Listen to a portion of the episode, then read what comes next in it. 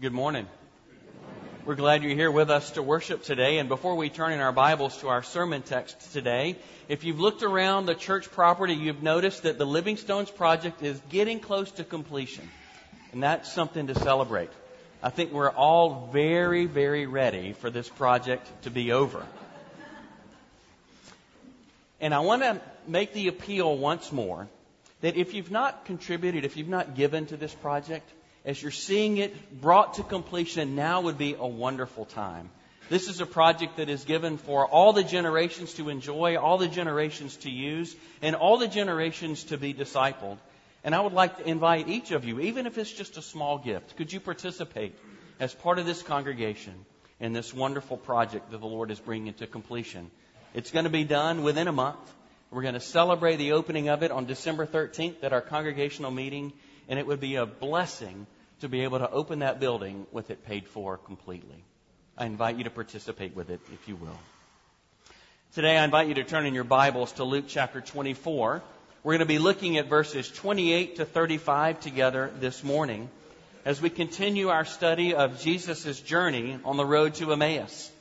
As Brett said a moment ago, last week we saw Jesus' uncle and aunt, Cleopas and Mary. They were, it was Joseph's brother we saw them struggle to know who Jesus truly was as they walked with him on the road.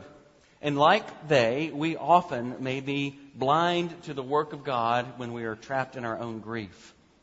And yet the resurrection changes things, doesn't it? Frederick Buechner, the theologian, said, because of the resurrection, the worst thing is never the last thing. The resurrection changes things we come to that same night was a meal where eyes and hearts were opened in Cleopas and Mary's home.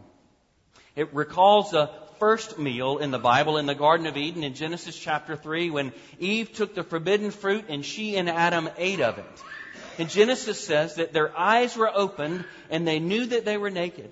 And with that, sin and shame came into the world, and it introduced a broken fellowship with God and with one another, and indeed with all of creation. And you and I today experience death and decay because of that first meal in the garden. But here in this text, we experience another significant meal. It was the first meal of a new creation. When Jesus was raised from the dead to begin that work of the renewing of all the created world, our text said that Jesus broke the bread and gave it to them, and their eyes were opened. And from then on, their eyes were open to new life, just as your heart and my heart, your eyes and my eyes are open to new life and new hope and meaning and fellowship with God and with one another. That meal was a start to a new heavens and a new earth, and we await its fulfillment today. Are you living in light of that hope? The hope that's coming? Let's look at Luke chapter 24, beginning in verse 28. So they drew near to the village where they were going. He acted as if he were going farther, but they urged him strongly, saying, Stay with us, for it is toward evening, and the day is now far spent. So we went in to stay with them. When he was at table with them, he took the bread and blessed it and broke it and gave it to them. And their eyes were opened, and they recognized him, and he vanished from their sight. They said to each other, did not our hearts burn within us while he talked to us on the road, while he opened to us the scriptures? And they rose that same hour and returned to Jerusalem. And they found the eleven and those who were with them gathered together, saying, The Lord has risen indeed and appeared to Simon. Then they told him what had happened on the road and how he was known to them in the breaking of the bread. Let's pray together. Father, we ask that by the power of your Spirit, you would open our eyes, you would open our hearts to the wonderful things you have for us in this part of your word. By your Spirit, enliven us, we pray. In Jesus' name, amen. A friend of mine began his ministry career in Washington, D.C. at Fourth Presbyterian Church. It's a wonderful fellow EPC congregation, very similar to Rivermont. They had seminary interns working with them in those days to develop them in their pastoral ministry skills. And some of these interns were a bit enamored with the presence of some powerful people who were in the congregation.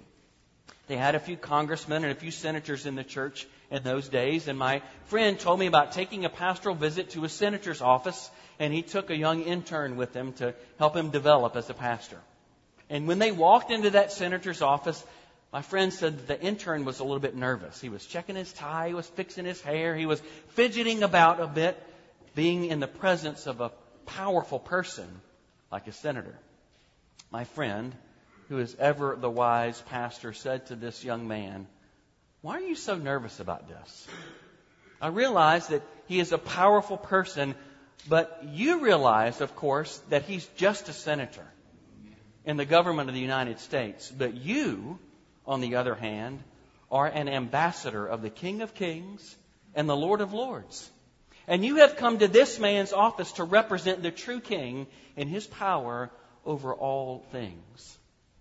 What wise words. Friends, when we realize that we have been with the king, the truly powerful king, it changes us, doesn't it? Our hearts are changed in His presence. Our priorities are rearranged. When, when we are in His presence, we realize that our loves and our desires are disordered. We give our hearts to things that aren't important. We love things that are wrong. And yet, in the presence of the Lord Jesus, He begins to rearrange our hearts. He rearranges our loves, and then He sends us out in His service. Uncle Cleopas and Aunt Mary in this text stood in the presence of the resurrected King Jesus, and yet their eyes were blind to Him. They walked the road with this powerful one as he taught them the Bible about who he was and what he had come to do. And when they arrived home that evening, Jesus was prepared to keep going, but Cleopas and Mary prevailed on him. Come in, spend the night with us, have supper. They didn't want the conversation to end. But then their eyes were opened in his presence, just as our eyes are opened too. What do we see in this text about being in the presence of the truly powerful one, the risen Lord Jesus? Well, first we see here that being in his presence is how we change. So often we think in this life about, I have things about my life that I want to change. I'm not the person I want to be. How is that going to happen? Well, this text teaches us, along with others, that being in his presence is how we change. If you remember back to last week, we looked at the loss and the grief that Cleopas and Mary had experienced. They lost their nephew, the, the, Jesus. They lost him to humiliation. They lost him to capital punishment. They lost him to shame as he was convicted as a criminal against the government and in the eyes of the religious leaders, a criminal against God. But not only had they lost a family member, but they had lost the one that they thought was the Messiah. They had hoped, it says in verse 21, that he would be the one to redeem Israel. But now all their hopes were dashed, they thought, because their nephew had gone and gotten himself killed on a cross. But they failed to see that it was through the cross, through the suffering of the cross, that they would be redeemed, that they would be released from their slavery to sin and death. But verse 15, Jesus himself came with them on that road and he walked with them. He opened the scriptures to them. He showed them that this is exactly how it had to happen. The Messiah had to come and take on flesh. He had to live a perfect life for us. He must be crucified and then raised in victory over sin and death. And yet they couldn't see him. They couldn't recognize him, blinded by all of their grief and all of their pain and all of their loss. I don't know about you, but that describes me a lot of the times. Sometimes we're thrown a curveball by God and we feel like this cha- challenge and this pain, these are things we don't deserve, God. Why did you do this to me? And in those moments, those things come to us, we're tempted to believe that it's just too hard. These things I'm facing are too difficult. I don't have what it takes to endure this. Whether it's to maintain a marriage that's so broken or giving myself to a spouse or giving myself to kids when I don't feel like there's much coming back to me. Or whether it's fighting for my life and I'm so tired and I'm so weak. Friends, it's when we are weary and when we are tired that it is hard to recognize Jesus and His work. It's hard to see Him alive. It's hard to experience His work when we have our vision captured by suffering. But it's in those moments, Those moments of disappointment and despair and brokenness when we are low and when we feel like there's nothing left to hang on to, those are the moments that Jesus comes to us and He meets us and He opens our eyes and He opens our hearts. They didn't recognize Him. And yet Jesus showed them from the Word how it had to go. It had to go like this. What an interesting conversation it was, must have been and Cleopas and Mary didn't want it to stop. They invited him in to spend the night and keep the conversation going, it says in verse 29. They wanted to stay in the presence of this, this one who, who knew the Word of God and, and encouraged them from it. They wanted to be with this guy. They wanted to continue to hear about how the Messiah himself would come and deliver his people and forgive them and dwell with them and heal them. They wanted to know more. They wanted to hear more. They wanted to experience more of this God of grace.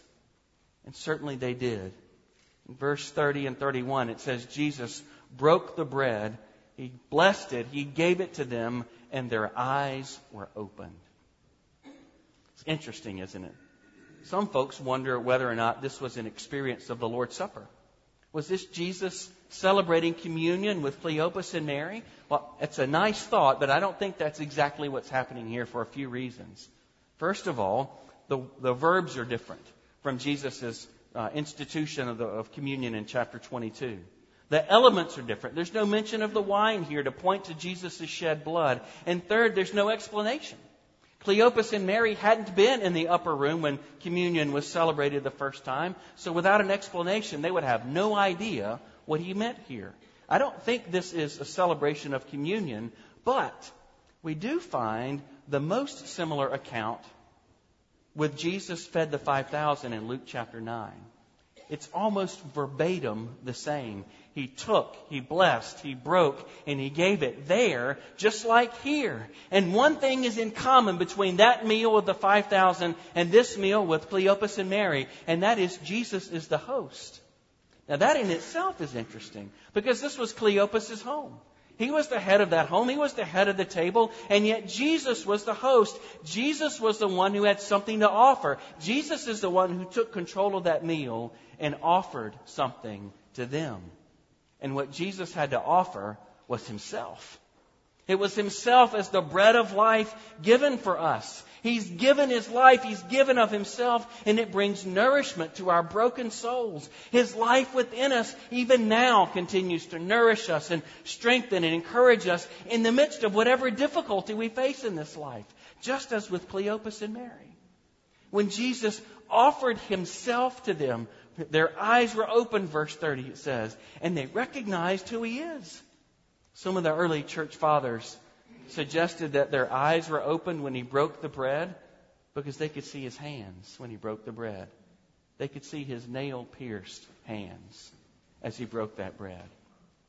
We don't know exactly what they saw, but we do know that their eyes were opened.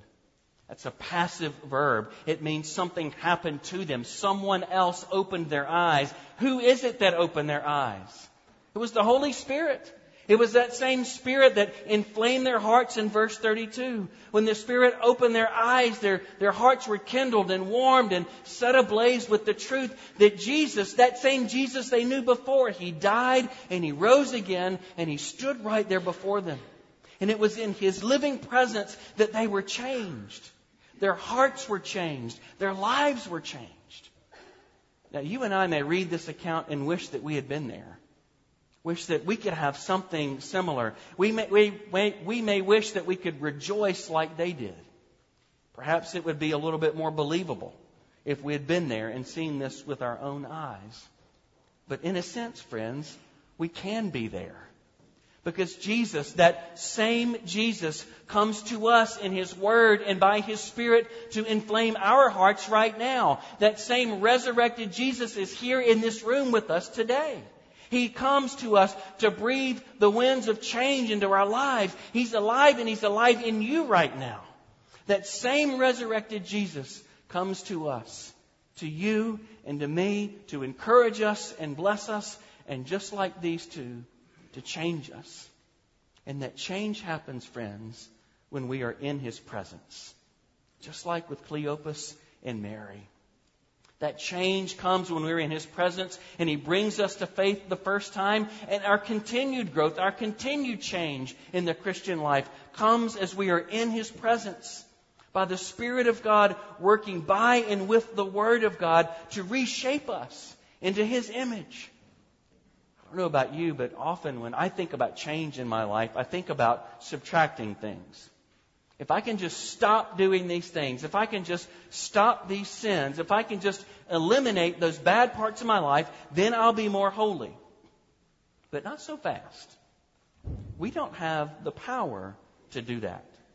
We don't have the power within us to stop and eliminate and change these parts of our lives.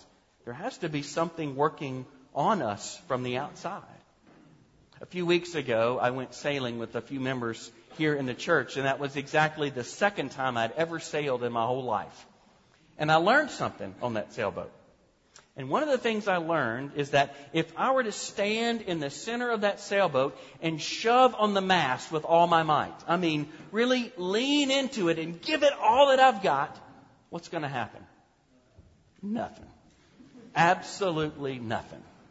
I can't make that boat move one inch by pushing on the mast. It takes a force from outside. It takes a wind. It takes a power from outside to propel that boat forward, right? And the same thing is true with you and me. If we want to grow and change in the Christian life, then simply seeking to eliminate sin in my own life, working hard to, to stop doing these things, it's not going to happen. I'm not going to grow. I'm not going to be more holy. There has to be an outside force working on us to change us from the inside out. If you simply try to eliminate sin in your own power, then that one thing might be removed, but the root of sin in your heart is going to grow stronger and larger. Instead, our loves our desires have to be reordered. Those desires, those good desires in our lives that become a demand and then, then cause us to pass judgment on other people and become an idol in our hearts. Those good desires turn to idols. They have to be ripped out. And we can't do that any more than I can make that boat go by pushing on the mast or any more than if I had fallen overboard and I tried to pull myself back in by reaching around and grabbing myself by the hair to pull myself in the boat. It's not going to happen. If you and I try to reach into our hearts and pull out the sin on our own, it's not going to happen. We're not going to grow in Christ. Because growth in Christ is not simply a matter of stop. Stop doing these things. But growth in Christ is also a matter of start. I must start having a life conformed to the image of Christ. I must start loving what He loves, loving whom He loves. And I can't do that by myself, and neither can you. How do we change? We change by being with Him. It's a supernatural relationship. He works in our hearts as we are brought into His presence by the Holy Spirit, as we are nourished by His Word. We are changed. We change as we spend time in His presence. That perhaps sometimes, like me, you are frustrated because there's something about your life that you want to change. There's something you want to, to be different about your life.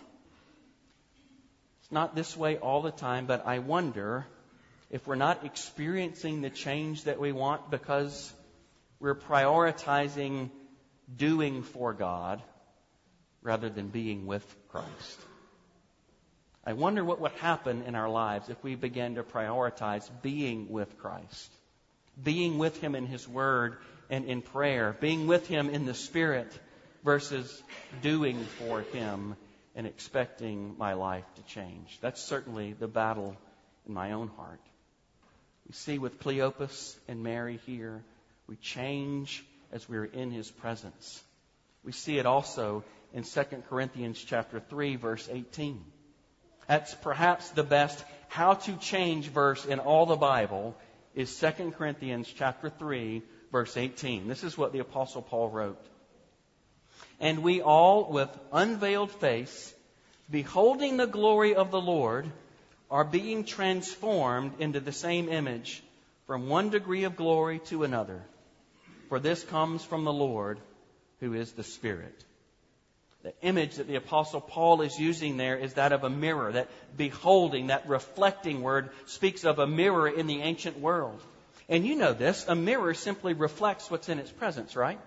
A mirror simply reflects what it's exposed to. And that's what the apostle Paul says of us. As we come into the presence and the glory of the Lord, as we behold Him, as we meditate on Him, as we reflect His glory together with His Word, we are transformed. We are changed more into what we reflect. That's how it happens.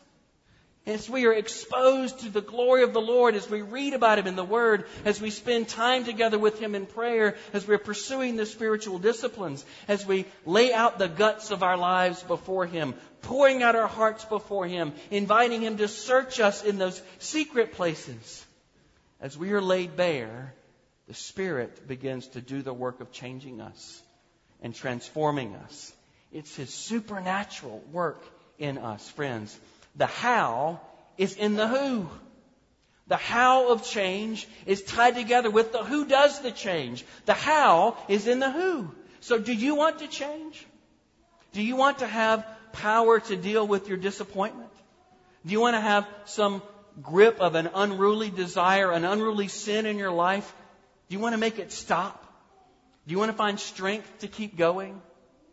The power comes from being with Jesus. The power comes when we are with Jesus, with His life giving presence by His Word and His Spirit. We become most like whatever our lives are exposed to. Do we come to the presence of Jesus for change? It may not be our first move.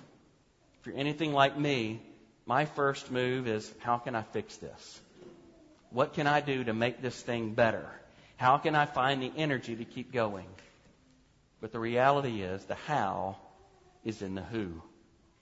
Open up your heart before Him. Spend time with Him in the Word and in prayer. You may need to reach out to a counselor. You may need to seek others to help hold you accountable. But don't neglect the who for the how. Don't neglect the one who has the power to change and the desire to change and reshape you. Being with Him in His presence is how we're changed. And secondly, quickly we see, having been in his presence, we're equipped to serve. We are equipped and we are prepared to serve the Lord Jesus and serve his kingdom by having been in his presence. Not by trying to serve, not by working hard, not by deciding to serve, but by being with him. We are equipped to serve.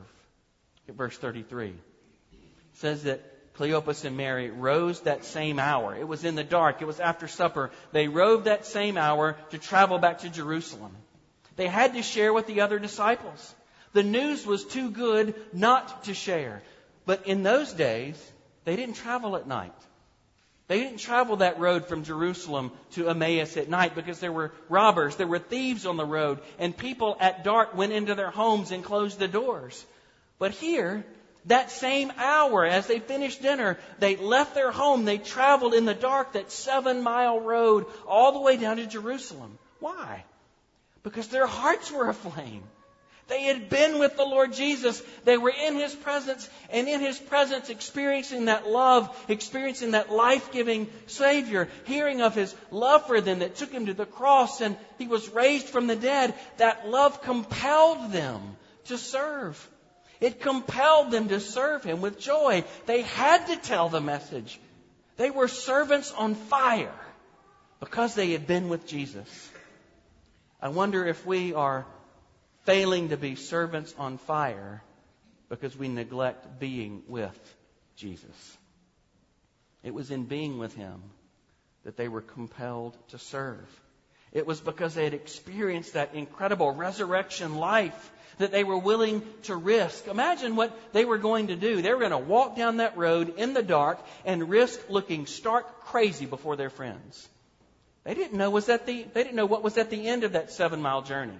They didn't know if those gathered in Jerusalem may have thought they lost their minds. They didn't know if those gathered in Jerusalem had all scattered by that point. They didn't know if maybe they had been put to death too. It was an incredibly risky move for them as disciples to go and to serve and to tell. And yet, because they had been with him, they were strengthened to serve with joy. It is in being with the Lord Jesus, in fellowshipping with that resurrected Lord Jesus in His Word and by His Spirit, that we hear the music of His tender love, His full and perfect pardon on the cross. And we hear about that indwelling power that is available to you and to me today. Is there some challenge in front of you that seems too big? Go be with Him.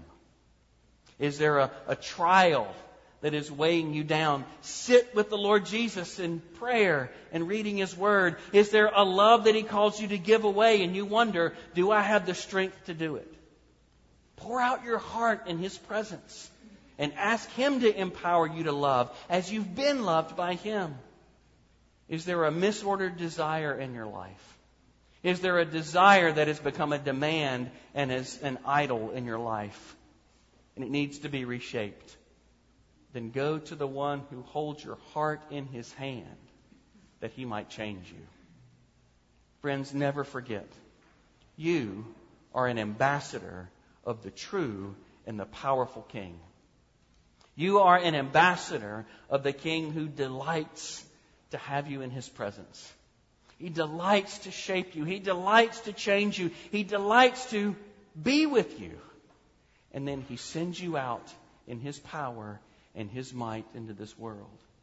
Let's not neglect being with the King as we go and serve the King. Would you pray with me? Father, we ask that by your strength you would help us to see the truth.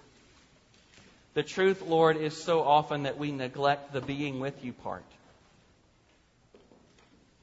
We neglect fellowshipping with you and reading and studying your word. We neglect spending time with you in prayer, and we run to things to do to make us feel better. We ask, Lord, that in addition to the things you call us to do, in addition to the extra helps that we can have in our lives of accountability and partnerships and counselors and all the wonderful tools that are in this world, Lord, let us not neglect being in your presence that you might do the deep work of changing our hearts. Father, we plead it. We plead it that the Spirit would do it within us because we can't do it ourselves. Strengthen us, we pray. Open our eyes and inflame our hearts, we ask it. In Jesus' name, amen.